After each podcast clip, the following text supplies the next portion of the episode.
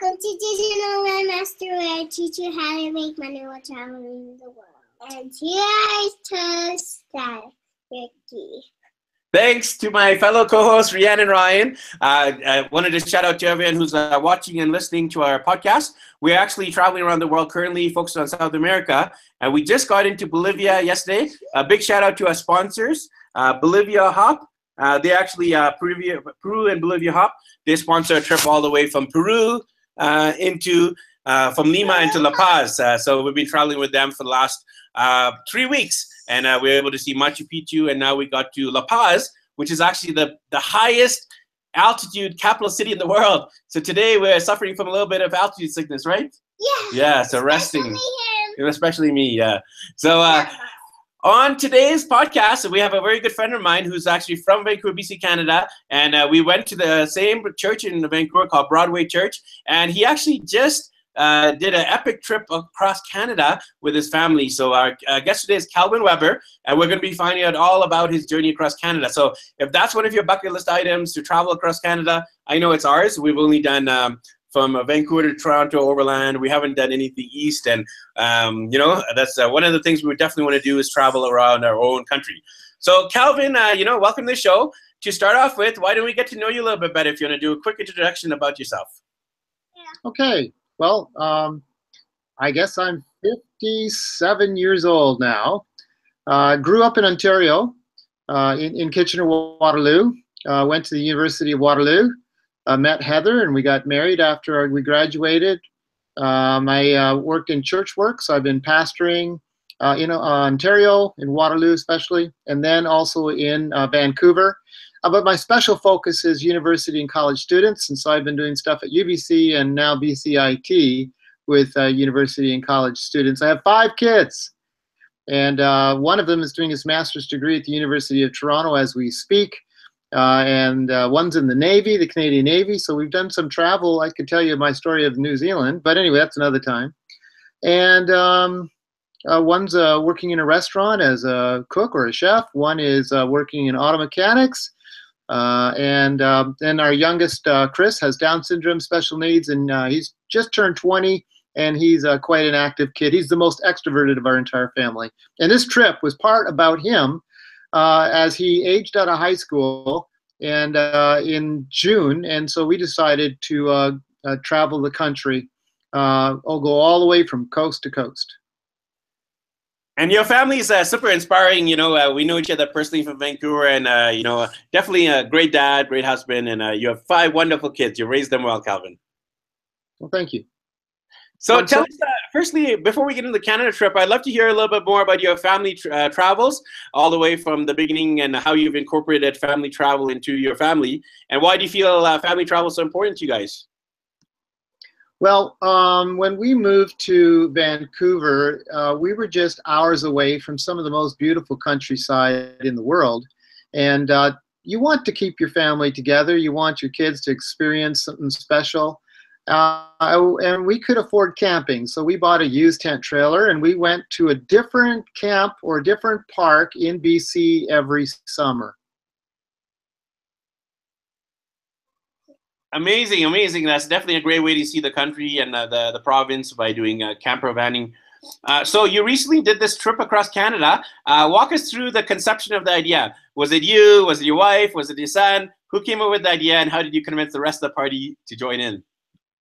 It just got bigger and bigger. It started with uh, an invitation to go to a conference in Ontario and uh, my organization would fly me out and fly me back. But my parents live in Ontario. Heather's uh, family is in Ontario, uh, and so we thought, well, I could use that uh, airfare money, put it towards gas to the car, and the three of us would just drive across.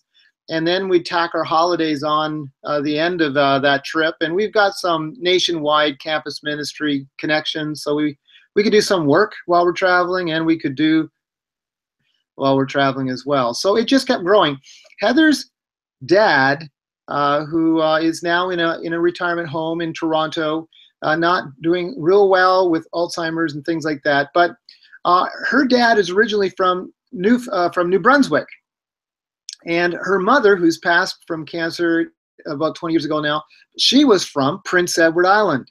And so uh, the truth is, Heather, uh, my wife, hasn't been back to the Maritimes in like over 25 years. And it was kind of like, come on, we she used to go every summer or every other summer for vacations and visit her dad's family, her mom's family, and really enjoy the Maritimes. So we thought, you know what?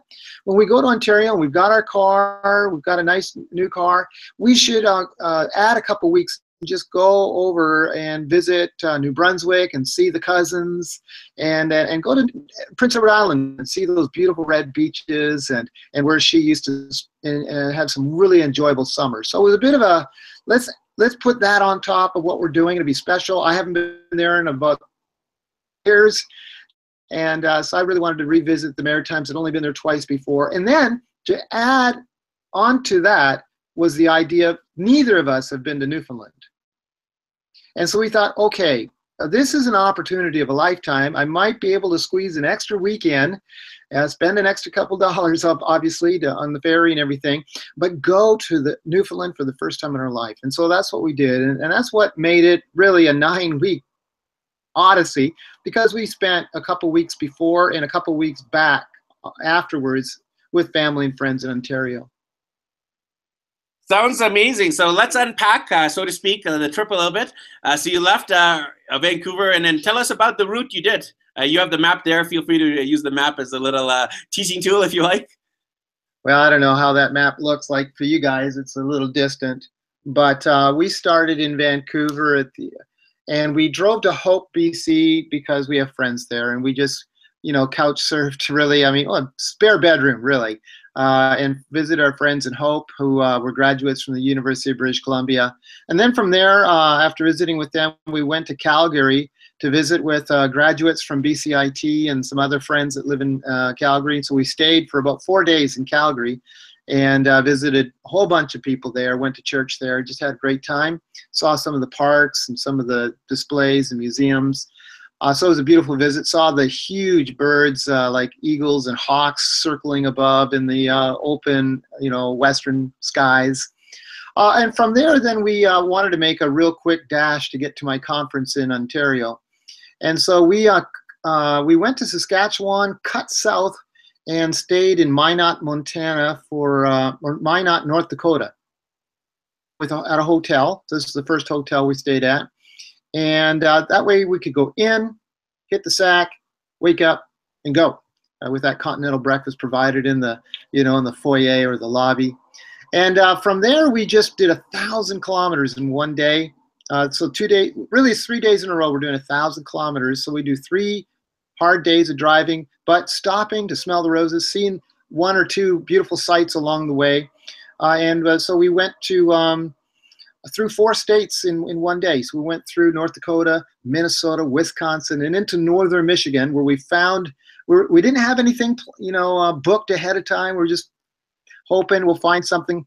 We, we didn't know how what kind of time we'd make, you know. And we found this fishing lodge off one of the largest inland lakes in Michigan. And uh, this is a cranky guy that wanted to go home. He, he, wasn't really open for business, but he wasn't closed either. And we hadn't, uh, you know, he was looking for. He had, you know, he had fishing guys that would come and book it for the weekends, and we were there, uh, just.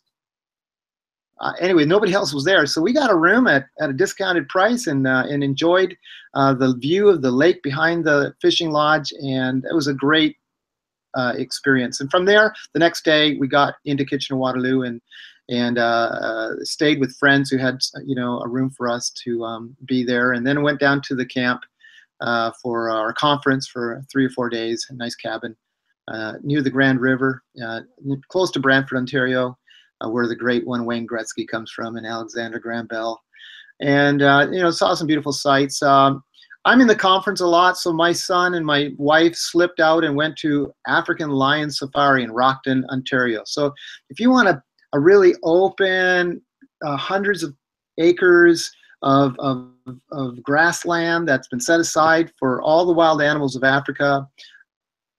Place to visit, and you don't have to take your car through the monkeys and the and the lions and tigers. You, I told my wife, you're not taking my car through that. You could if you want, but you can spend a couple extra dollars and get a bus ride and let the monkeys scratch the bus and not your car. So that's a, advice for anybody that would be willing to do that. Who would have Who thought, thought that? Of, uh, Canada, right? Now we got elephants, giraffes, zebras, lions, uh, the whole nine yards. Yep. Antelope. I mean, definitely better when you see them in the wild like that rather than the cage behind the zoo, right? Well, yeah, that is. And then I, am assuming you've been to Africa already and you've seen some of this? We did. Remember, Rianne? Yeah. Yeah. That's even better. What did you see, Rianne? We, we, so we saw the five insect one, the rhino. The big five. Do you remember what they are? Yeah. So they were the rhino, cheetah, lion, lion, and then, and then uh, no. hippo, elephant. yeah. Leopard. Leopard. There you go. Yeah. So we were actually in South Africa earlier this year. I turned 40, and for my 40th birthday, we got to celebrate it on an animal safari in the heart of South Africa at uh, the national park there, and it was amazing, amazing, amazing. Uh, she actually spotted some of the animals herself. Yeah. Right. That's awesome. Fantastic. So Calvin, uh, from uh, from the, the, Ontario area with the Animal Safari, uh, tell us about the next part of the route. Well, after time with family and uh, and other people that I knew from ministry, uh, then we decided to go to Eastern Ontario. Uh, we went to uh, the Thousand Islands. I'd never really explored the Thousand Islands, and we also went to uh, a place called uh, just thinking Brockville and it's just right on this near the Thousand Islands, near the St. Lawrence River, and it's just steeped with history. And we were thinking, okay, we'll find a place to camp, but it was threatening thunderstorms as often in Ontario does, and we're fair weather campers, and so we thought, okay, uh, we have only had a motel twice in this entire trip so far. We've been in some cabins at the retreat, but other than that, we've been in our friends' homes. And we thought, okay, instead of uh, uh, getting rained out on our first night of camping, why don't we just see if there's something special in terms of uh, places to stay? And there was this uh, Noble Suite right in the heart of Old Brockville that was built in the 1830s, and uh, you could rent a room um, from this judge who uh, had 1830s. And just a beautiful place. And they'd restored it with colonial and Victorian furniture.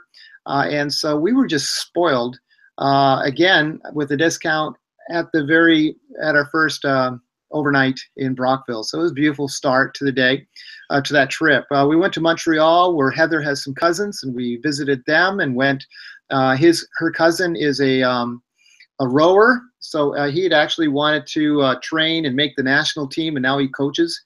Um, and so he took us out in his um, his uh, six-seater um, uh, canoe, and uh, we went out into the tributaries of the St. Lawrence River.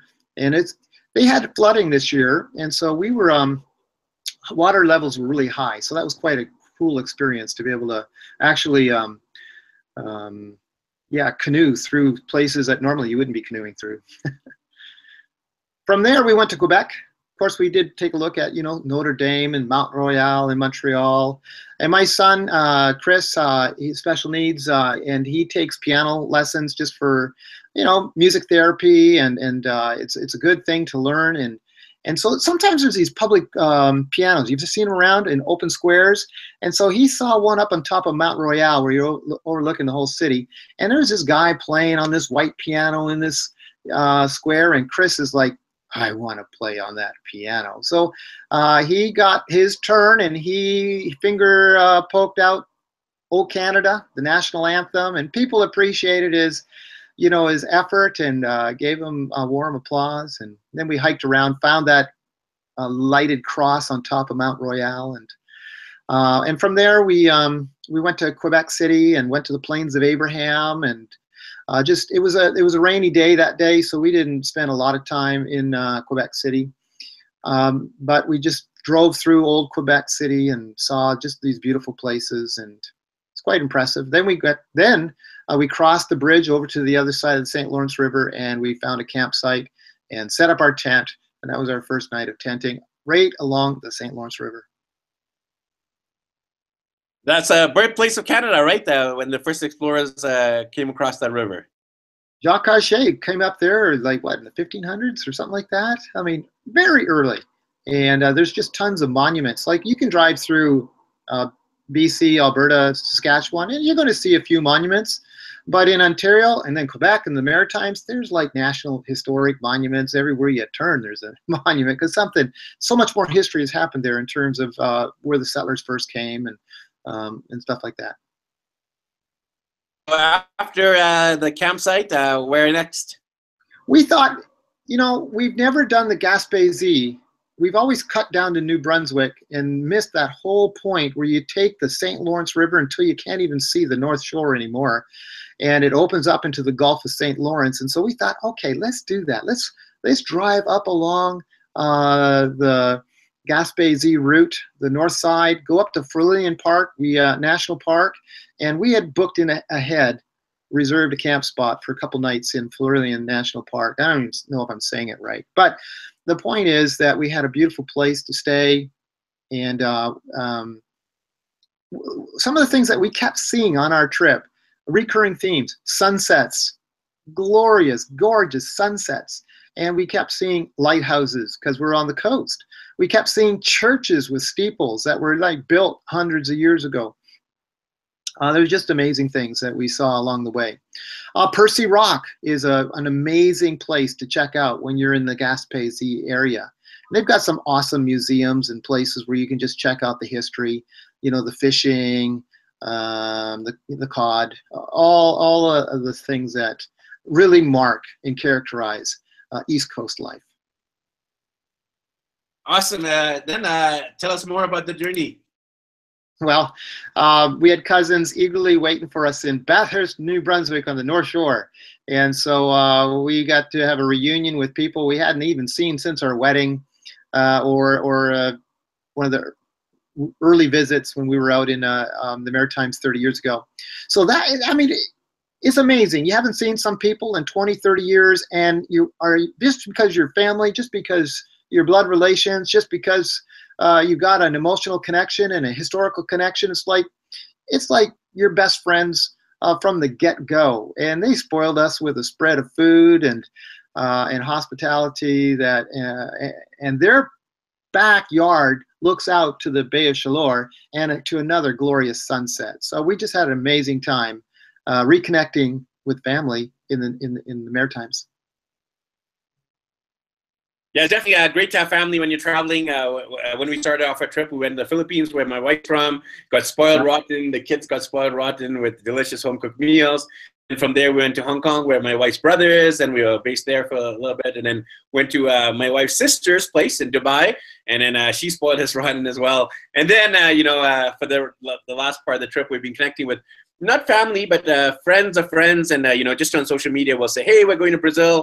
Do you know any people?" Or we're going to like Colombia or Ecuador or Peru, and then uh, just so many connections. Uh, just uh, a couple of weeks ago in Peru, uh, one of our good friends, actually, who's from Broadway Church as well, Erica, um, connected us with her family, who's actually in Lima, and they spoiled us rotten, you know, with food, and sightseeing, and hospitality. So definitely great to connect with family and friends. So tell us about the next part of the journey, Calvin.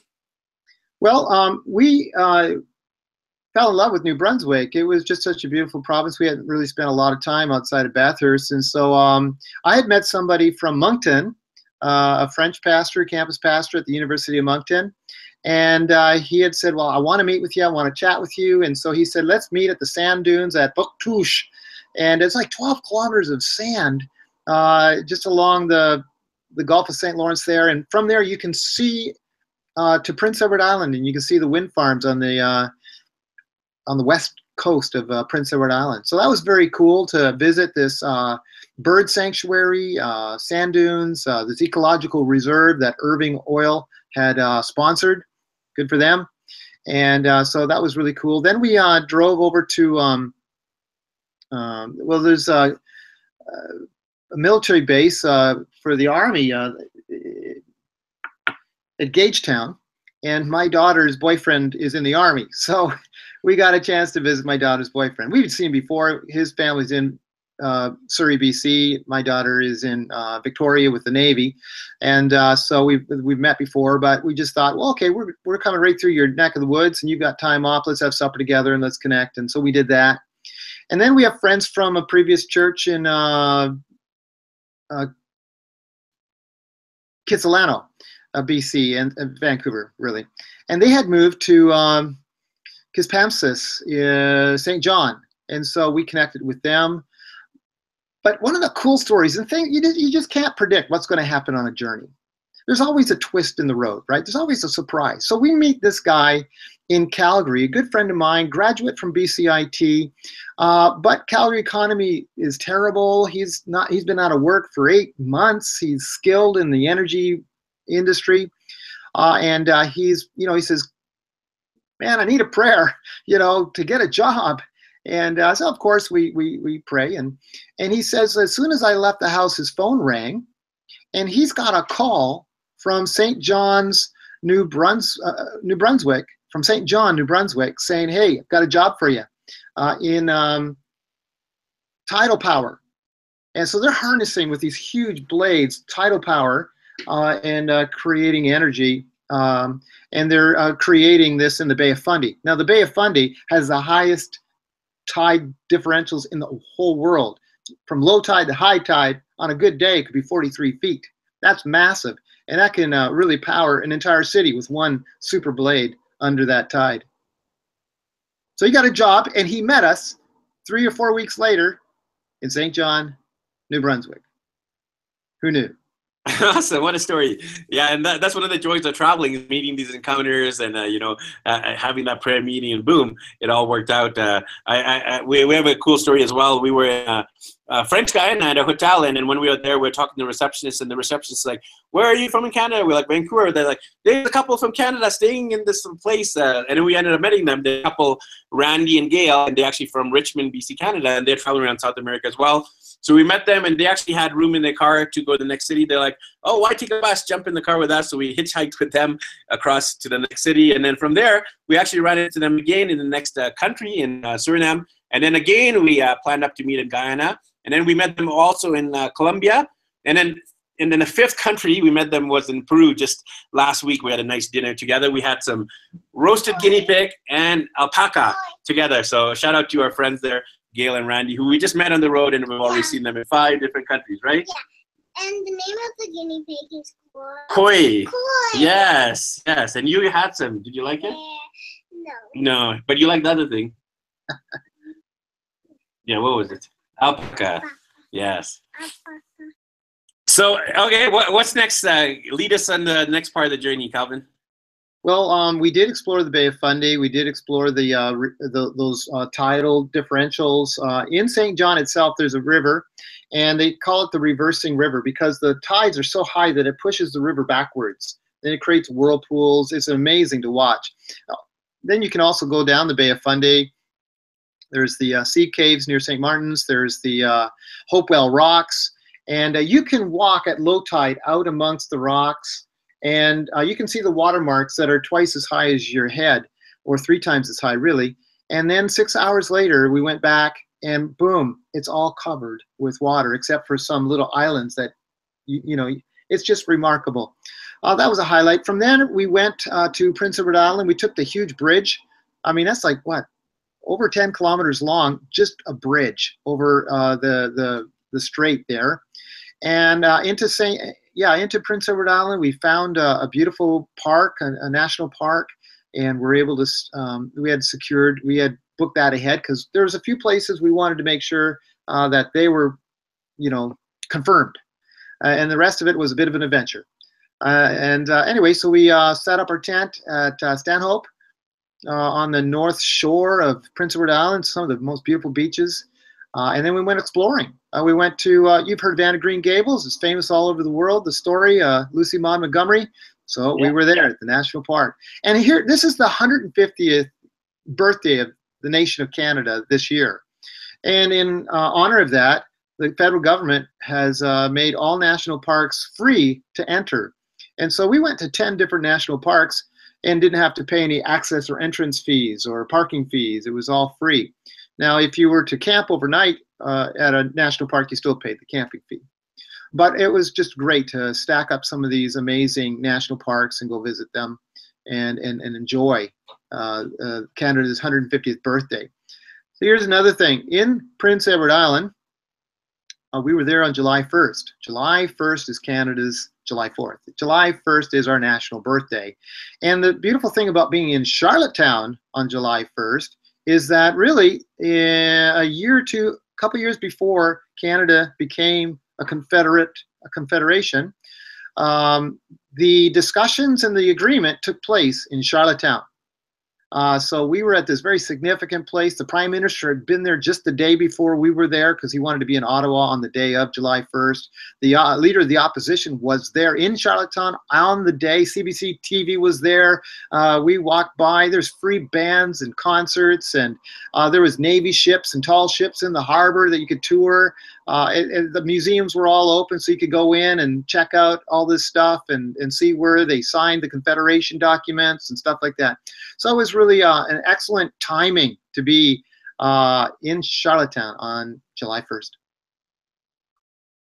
Sounds like amazing Canada Day. Uh, unfortunately, I wasn't in Canada this Canada Day, but I, I, was actually in Trinidad and Tobago, and I did a little Facebook Live declaring my love uh, of Canada and my patriotism. And I, I, made a little video about the five things I miss most about Canada, which includes Tim Hortons, of course, a steep tea. I love my steep teas. Love my poutines. I love uh, you know, just uh, like uh, miss I miss driving. Actually, that's one of the things I miss when when I'm way over here, and so much more. You know, Canada's an amazing place. So, um, you spent Canada Day in PEI and uh, and then uh, what happened after Canada Day? Well, Charlottetown. Um, one of the things that you have to do when you go to uh, Charlottetown or, or Prince Edward Island or the Maritimes, you got to eat lobster. And so we had our, our traditional full-on lobster dinner and uh, how do you crack those lobster shells so you can get all the meat out of it. Um, I'm a seafood lover, and so when we spent time in uh, the Maritimes uh, and we went to different restaurants, I wanted to eat food that I wouldn't normally make at home. And so we were eating a variety, I was anyway, eating a variety of the different fish opportunities that were made available along the trip. Uh, so that was very cool as well. But from Charlottetown, we took a ferry because there still is an operational ferry at, at the um, the east side, uh, and we crossed over to Nova Scotia, and then we drove straight to North Sydney, and we caught the ferry which we had reserved. You want to reserve a ferry in the summertime to Newfoundland, or you might not get on it, and you'd have to wait an entire day to get the next one. So we um, uh, reserved a ferry, an overnight ferry, a red eye ferry. And uh, we slept on the ferry on like airline recliners, recliner seats that we also had to reserve. You could spend even more money and uh, get a, a berth. Uh, but the berths were all sold out. Uh, so we uh, waited too long on the reservations for that. But anyway, we uh, sailed across from like 11 p.m. to 6 a.m., landed uh, in Newfoundland, and drove to Corner Brook. And um, friends of mine from Ontario, their, their daughter was there, and her husband taught at the university in English. And he was a Shakespeare literature expert and uh, also a, a, Christian family. And so we um, never met them before, but we knew her parents and we're good friends with them. And so they were like East Coast hospitality, you know, come on over for lunch. and uh, and we went to the travel center just to get our bearings and collect some information. And their son works at the travel center, so who knew that we'd meet their son before we actually met them? But uh, we uh, we enjoyed uh, connecting with them. And here's a funny little story.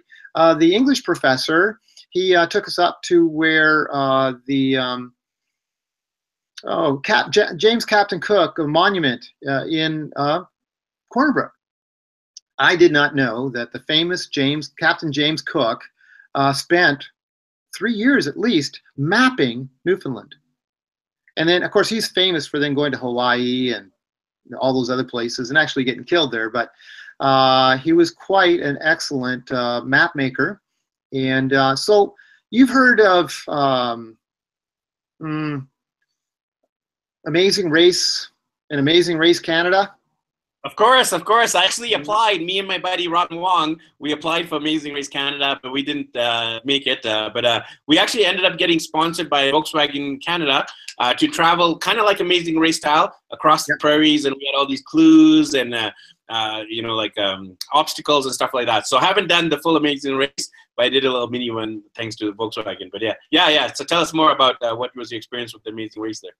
Well, uh, the reason I bring that up is because the uh, English professor he was um, invited to dress as Captain James, Captain Cook, Captain James Cook, and he was on the mat uh, when the, the runners came up.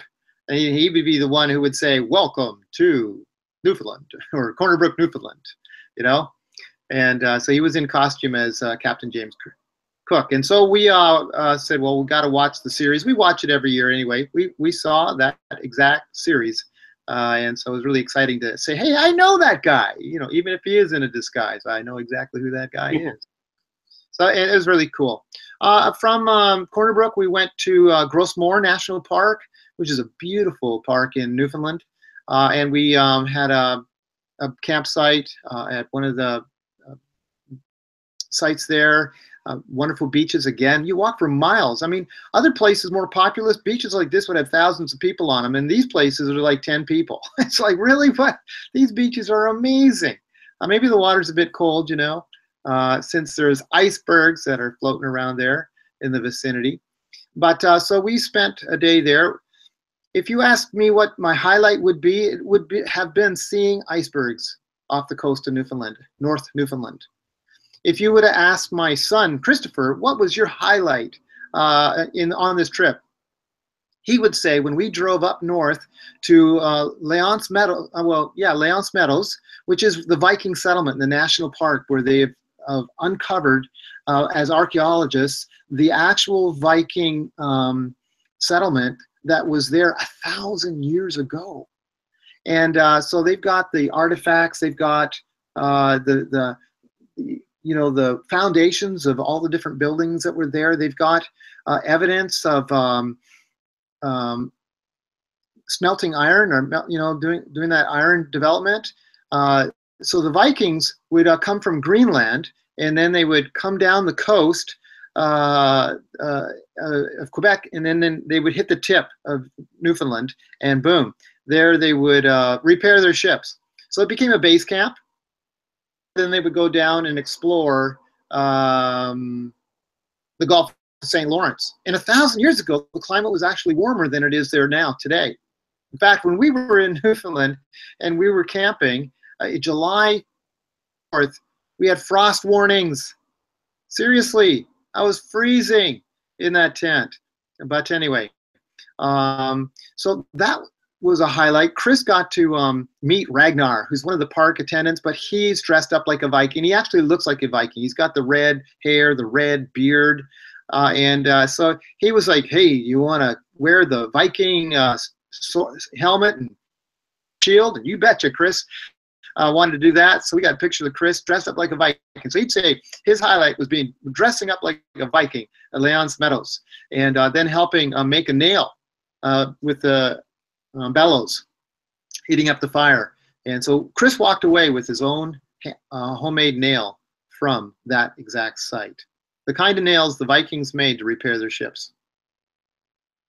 Wow, what a souvenir! You know, uh, definitely a great, great uh, memento to bring back home. Uh, so, from Newfoundland, tell us about the next part of the journey.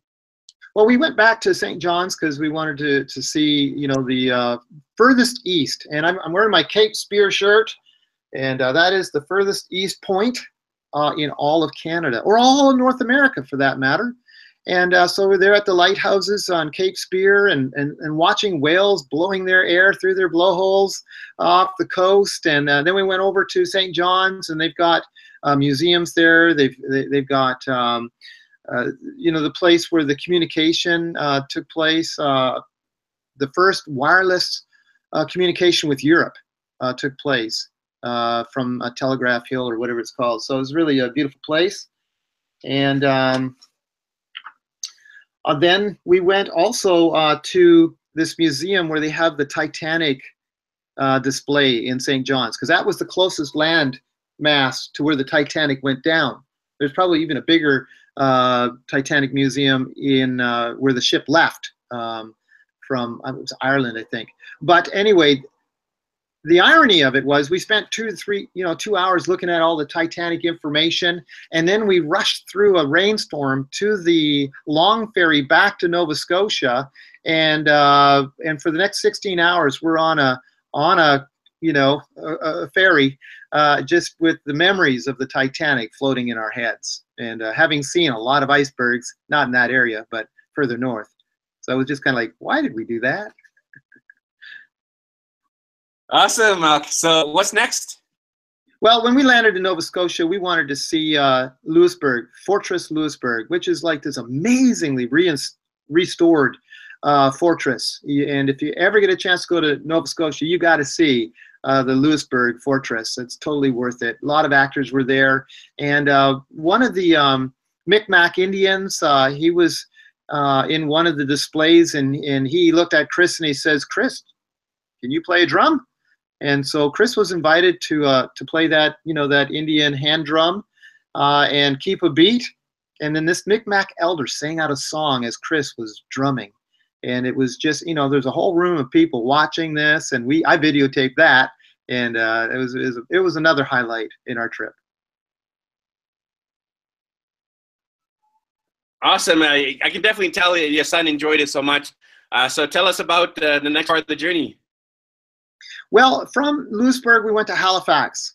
And in Halifax, uh, we got to see, you know, the eastern side of the, the naval establishment. A lot of ships were in port at Halifax. We also uh, had to find out where Sidney Crosby played hockey, and we missed him by just hours. He had the Sidney Crosby Hockey School uh, uh there in um, Cole Harbor, and uh, we went right to Cole Harbor, uh, and Chris walked away with a lot of swag uh, got himself a T-shirt with uh, Sidney Crosby's uh, face on it and all that stuff. But we just did not actually get to meet Sidney Crosby, so we just missed that by by a little bit. But we were starting to get kind of um, fatigued after all of our uh, visits. Uh, Halifax Citadel is beautiful. Again, another great fort uh, that you can go and, and check out.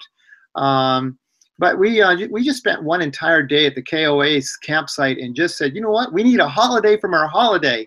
Yeah, we got to do some laundry. We got to just chill. We got to relax and, and not get burnt out having holidays. And so uh, we just spent a whole day just hanging out at our campsite and enjoying it and, and meeting people in the campsite and playing some of the games that they had at the campsite. So that was cool. And then we made a, you know, kind of a ambitious rush back to Quebec and to Montreal and visited cousins once again in Montreal. Uh, and just wonderful contacts there. And then back to Ontario, visiting family and friends. Uh, when you're traveling, you never know what's going to happen.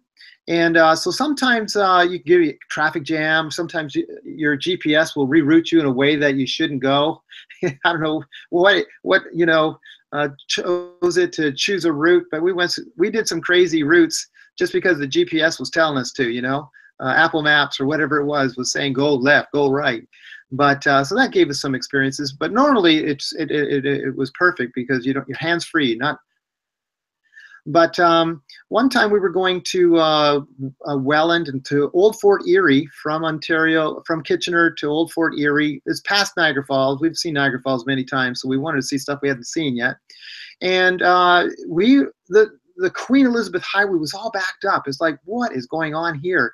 And there is this transport truck straddling the uh, concrete median between the eastbound and the westbound traffic. it's just right over top of it, spread out, just broken over top of this uh, concrete median. You wonder, how in the world did that happen? But all we do know is that all the lanes on their side, all the lanes on our side, but one lane is getting through. And so we're finally getting through uh, this traffic jam to get on the other side. And we're seeing the police officer and somebody with a clipboard. And we're thinking, you know, there's probably checking what is the load on that truck? What's the manifest?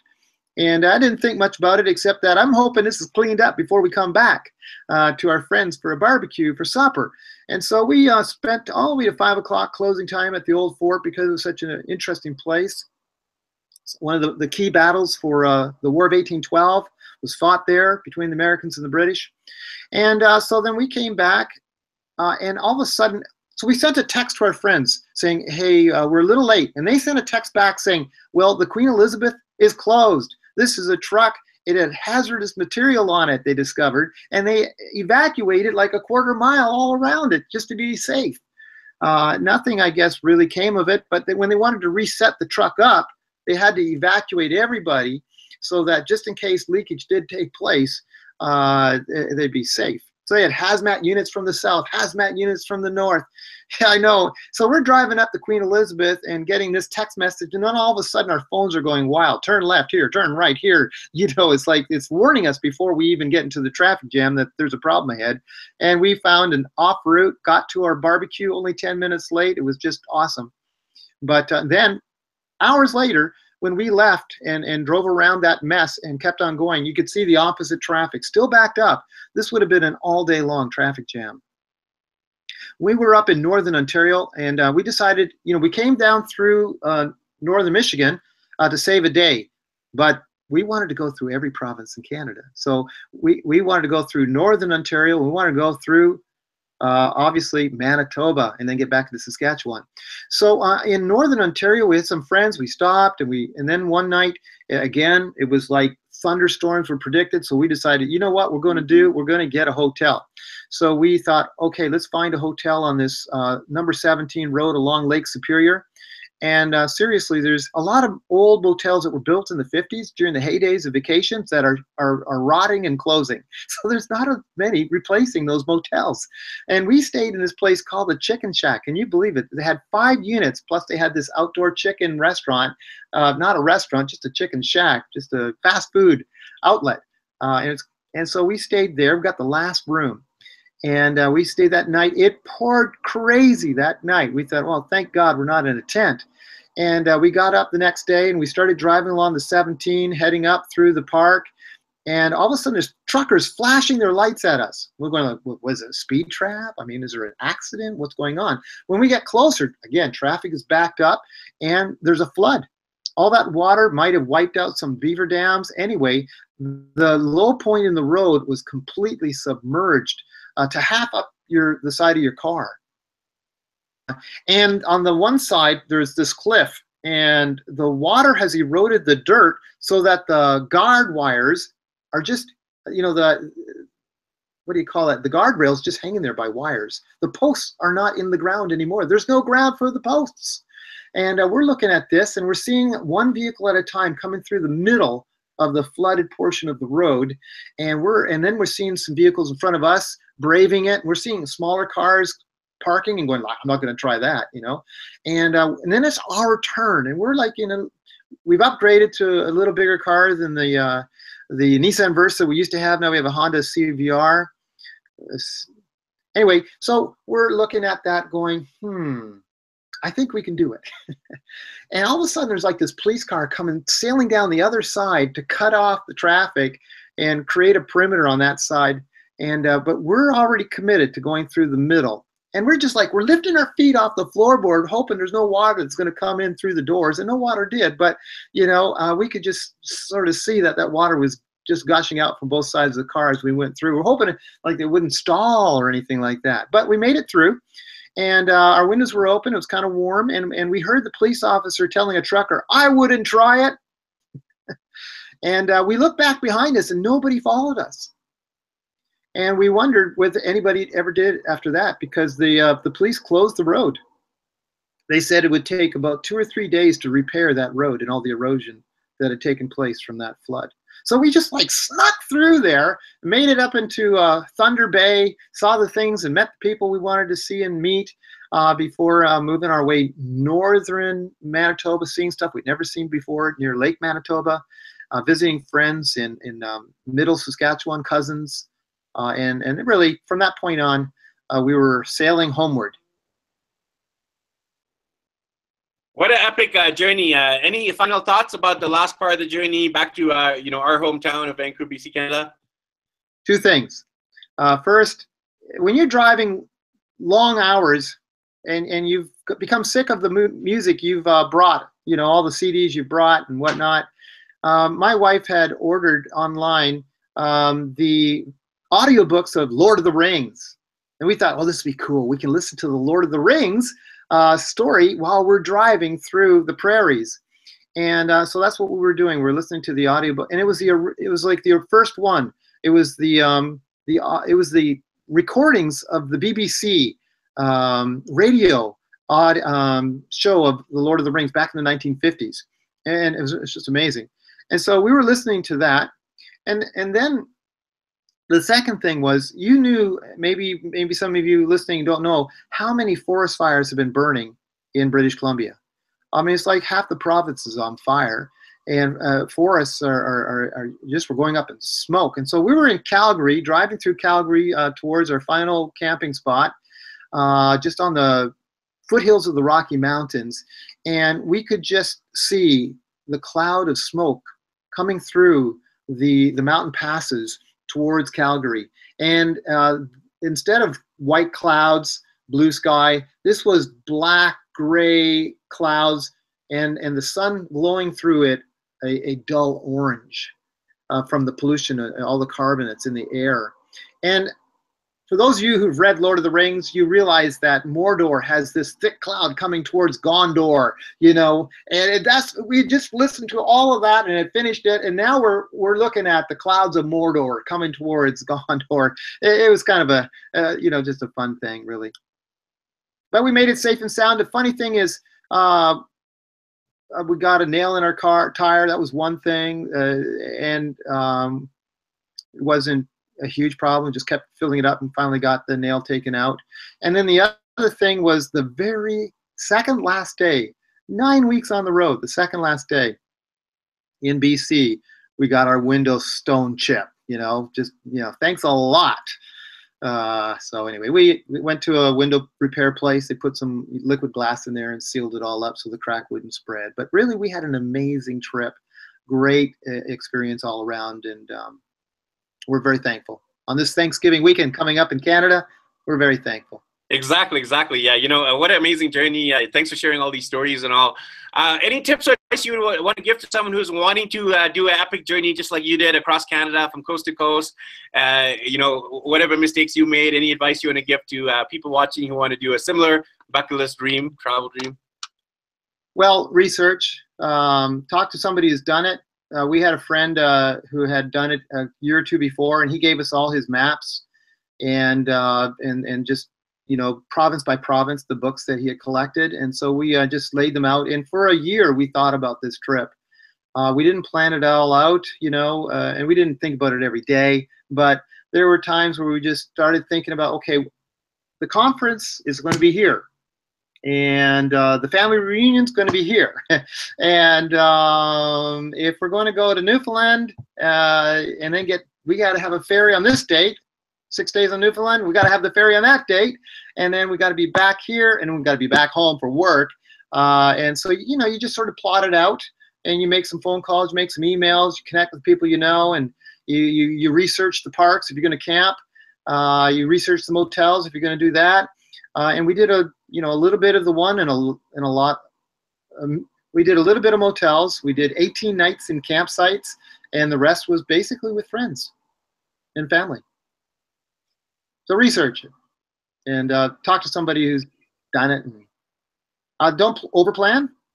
Uh, we left a lot of it where we had nothing reserved, and uh, we just went and, and, and figured it out on the way. But we had these miles, milestones where we needed to be here at this time and uh, but we always every day we did something special. We'd stop for something, and we saw salt mines in Saskatchewan. Who knew? You know, and uh, you know, so there's just different places that you don't realize there's something special, and you just sort of see it on the map as you're driving, or you see it as a sign, as a billboard. You go, why don't we stop there and check that out? Make it an adventure, explore and enjoy. Yeah, some great advice there. Definitely research and then also be spontaneous and then plan some of the best adventures are those ones you least expect. And also, of course, connecting with family and friends and asking people for advice who've done it before. Uh, so, uh, you know, you have obviously done it. If people wanted to ask you for advice and, uh, you know, pick your brain, how can they connect with you, Calvin, and maybe get some more advice about the trip if they're going to be planning to do one themselves? Well, if they want to uh, connect with you and you can share their email with me, that would work. Sounds like a plan. Yeah. So if you have any questions for Calvin, definitely uh, leave us a comment below, and I'll make sure that Calvin's able to answer them for you. Uh, so thanks, Calvin. Uh, definitely inspiring. You know, just hearing all your stories, it definitely makes me want to uh, travel across Canada as well. And I know I'll be doing it uh, sometime in the future as well. So thanks again, Calvin. All right. Thank you. Next time we hope to go up to Yukon and New Northwest Territories in Alaska. There you go. You got to finish the territories as well, and maybe Nunavut, right? Yep. Awesome. Okay. Thanks, my friend. It was great to connect again, and we'll catch up with you soon. Okay. Thanks. Safe journeys out there. And um, when are you back in Canada? We don't know yet. Uh, stay tuned for that one. All right. I'll stay tuned. Bye for now. Th- thanks everyone for tuning into this episode. Uh, you know, amazing adventure with Calvin and uh, his wife and his son traveling across Canada from the Pacific Ocean to the Atlantic Ocean, across every single province, and you know all these amazing adventures. Uh, thanks for watching, and if you've been inspired, definitely leave us a comment, let us know, and we'll catch you in the next episode of Digital Nomad Mastery, where we teach you how to travel. Make money while. Yes, exactly. See you guys. Happy travels.